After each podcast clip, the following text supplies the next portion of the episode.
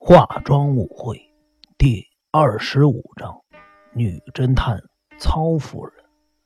第一节：忙碌的房东。浅间引这一带被两侧山峦夹在中间，因此雾气特别浓。这里从昨晚到刚才为止，始终处于骚动的状态之下。首先是警方赶来。接着，新闻媒体的采访人员也赶到这儿。当然，附近好奇的居民也是造成骚动的原因之一。特别是下午在高尔夫球场发生的那场枪击事件之后，传闻狙击飞鸟中西的凶手就住在这一带，弄得浅间引的居民人心惶惶。事情发展到这个地步。通口操可得意了。对于主张每日一杀来打发无聊时间的通口操来说，没有什么其他的娱乐比得上这件事儿。当他知道凶手就住在隔壁，而且还是自己的房客时，他不忘了发挥超人一等的想象力和滔滔不绝的辩才，将金村真二大肆批判了一番。由于曹夫人是这桩凶杀案件重要嫌疑犯的房东，而且家里面有电话，因此他家的门铃从昨晚到今天晚上一直响个不停。除了警方和新闻媒体从业人员之外，附近爱凑热闹的居民也不停的蜂拥而来。每当传播媒体的工作人员，到他家接电话，他总是笑容可掬的招呼对方使用电话，还一反平日穷酸小气的个性，不断把家里好吃的糕点拿出来招呼客人，借此以打探最新的消息。但弄到了最后，这些媒体从业人员往往受不了他喋喋不休的说话方式，而纷纷打退堂鼓。那天下午。一向精力旺盛的曹夫人竟然大感疲惫，这是因为前天晚上她几乎一夜未眠。首先，警方开始挖掘后面塌方的山崖，他是这栋房屋的所有人，当然有权在现场监控。他可不希望自己的房子被任何人损坏。期间，他非常好奇地问警方为什么要挖这处塌方的山崖。可是，并没有得到令他满意的答案。好奇心大增的曹夫人，经过了一个钟头的监控之后，回家仍不忘胁迫藤村下江。藤村下江是曹夫人手中最强有力的一张王牌，只要拥有这张王牌，他就会感受到了一股足以令警察和媒体从业人员羡慕的强烈优越感。下江，照警方这种速度，天亮之前可能就会挖出什么东西了。你说他们究竟会挖出什么东西来？你一定要告诉我，你快点告诉我！曹夫人一只眼睛因为眼底出血而变得有些浑浊，现在她看起来犹如一只发怒的怪物。怪不得藤村下江只是一个劲儿的颤抖着。昨天晚上。你一直从二楼偷窥隔壁，你究竟看到了什么？你看到的东西是不是和埋在洞里面的东西有关系？嗯，从那个洞的大小来看，不可能藏了些小东西啊！我知道了，是尸体。警方要找的一定是什么人的尸体。夏江，你真厉害！现在每个人都因为沈公武、金村真二的死忙得不可开交，而你却把金村真二的尸体埋在洞穴里。啊，你可真是我最了不起的朋友！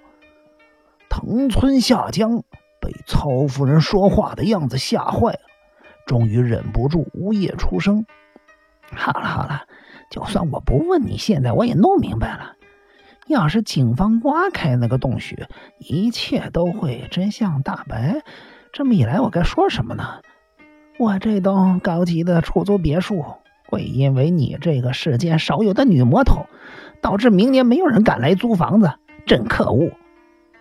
不论明年这栋别墅是否能租出去，曹夫人坚信警方一定会从那个洞穴里挖出一具尸体来。正因为她坚信不疑，当警方没有从那个洞穴挖出任何东西时，曹夫人简直是失望透顶啊！他不可置信地问搜查人员说：“你们这吵了大半夜，吵得我不能睡，究竟想挖出什么东西呀？”对不起啊，我们也不知道会挖出什么东西，我们只是依令行事罢了。你们长官打算挖什么？啊，你看看，你看看，把大伙折腾的不成人样了。这个嘛，一会儿我们长官就来这儿了，您可以亲自问问他。不久，有好几个大人物姗姗来迟。曹夫人看到走在最前面的人，外表长相竟是如此的与众不同，他原本已经浇熄的战斗力立刻再度苏醒。他开口的第一句话是。我是这个房子的所有人，我有权利知道这究竟发生了什么事儿。这位外表长得与众不同的男人，一边抓着头，一边应付道：“呃，夫人呐，吵了你一整夜，真的是非常的抱歉。这桩命案的凶嫌呐，就算是有通天的本领，也不可能在前天就知道昨天早上台风会造成这个山崖塌方。”所以这一次是我们自己的疏忽，呵 真是呃对不起啊！这个男人未免欺人太甚了吧？太瞧不起人了！曹夫人心里直犯嘀咕，一脸愤恨看着这个外表毫不起眼的男人离去。突然间，男人刚才说的话再度浮现在他的脑海。这个命案的凶嫌，就算是有通天的本领，也不可能在前天就知道昨天早上刮台风会造成这个山崖塌方啊！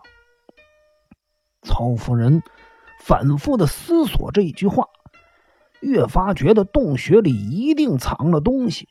他想到这里，不禁捂起了嘴，咯咯的笑了起来。昨晚他一夜没睡，现在又一整天没合过眼。这对于一向注重睡眠的曹夫人来说，实在是非常的难得。她担心自己一闭上眼，手中这张王牌就会从手掌心儿飞走。另一方面，跟即将有惊人的发现快感比起来，少睡或者不睡已经不是那么重要。所以，他一整天不断的用手指甲掐自己的大腿，就是为了让自己不要打瞌睡。傍晚，在高尔夫球场发生的枪击事件，嫌疑犯好像是金村真二。当警方派警员进驻隔壁的别墅时，曹夫人的信念开始动摇了。虽然曹夫人目前不知道飞鸟中西是生是死，但是从进驻到隔壁别墅的警察个个全副武装的样子来看，这一件事件一定。相当严重。飞鸟中西可就是凤千代子未来的第五任丈夫，奉千代子的第一、第二、第三任丈夫都已经走到了人生的终点。如果她的第四任丈夫枪击未来的第五任丈夫，一想到这儿，这个主张每日一杀的曹夫人不禁打了个寒战。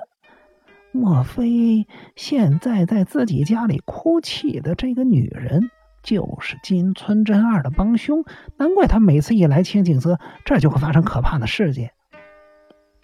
到了晚上，曹夫人悄悄的送了一些茶点给执行勤务的年轻武装警官，她向对方套出了一些情报。目前尚不能确定枪击飞鸟中西的凶手就是金村真二。因为没有人看到对方的长相，曹夫人知道凶手一定不是藤村下江。他虽然曾是新式话剧的演员，打扮成男人的模样对他来说也不是难事但是藤村下江今天一整天都没有离开他家里一步。晚上十点左右，警方突然决定撤离现场。一位接受他茶点招待的年轻警官走向他说：“夫人，请您小心点我们还有其他重要的任务要办，现在准备要撤离了。今天晚上你不要出门，把门窗关紧，就算有人敲门，也千万别随便开门。嫌疑犯手中握有枪支，要是你发现隔壁的别墅有什么异状，请立刻拨打电话到警局。您多多保重了。那位年轻的警官离去后，曹夫人故意让他听见锁门的声音。五分钟之后。那些警官们已经开始走下了坡，并且向左转过了那个转角。然后，曹夫人走到了后面的一个房间，那是一个八叠大的和室房间。藤村夏江静静地跪在坐垫上，他的头发没有向上盘起，一张脸看起来无精打采。你还发什么愣啊？快起来跟我走！跟你走，要去什么地方啊？要去哪儿？你会不知道吗？我们要去探险。到哪儿探险啊？当然是隔壁的别墅了。来来来，这是你的手电筒，别磨磨蹭蹭的。藤村夏江究竟有多大年纪呢？昭和二十五年，他和阿久金千三离婚的时候，他是三十四岁，今年应该是四十四岁了。可是他的外表看起来比曹夫人还老。喂，快点跟在我后面啊！要是你想逃走的话，我就会放声大喊杀人了。啊，对不起啊，我不该发出那么粗野的声音。总之，我向来是站在凶手这边的。其实，曹夫人从来不认为自己这位朋友是杀人犯。要是这位朋友是杀人凶手，他怎么可能还会跟他共处一室呢？曹夫人自己不敢一个人跑到隔壁的别墅探险，因此才会带着乖顺的藤川夏江一同前往。更何况，操控他人是一件令人愉快的事情。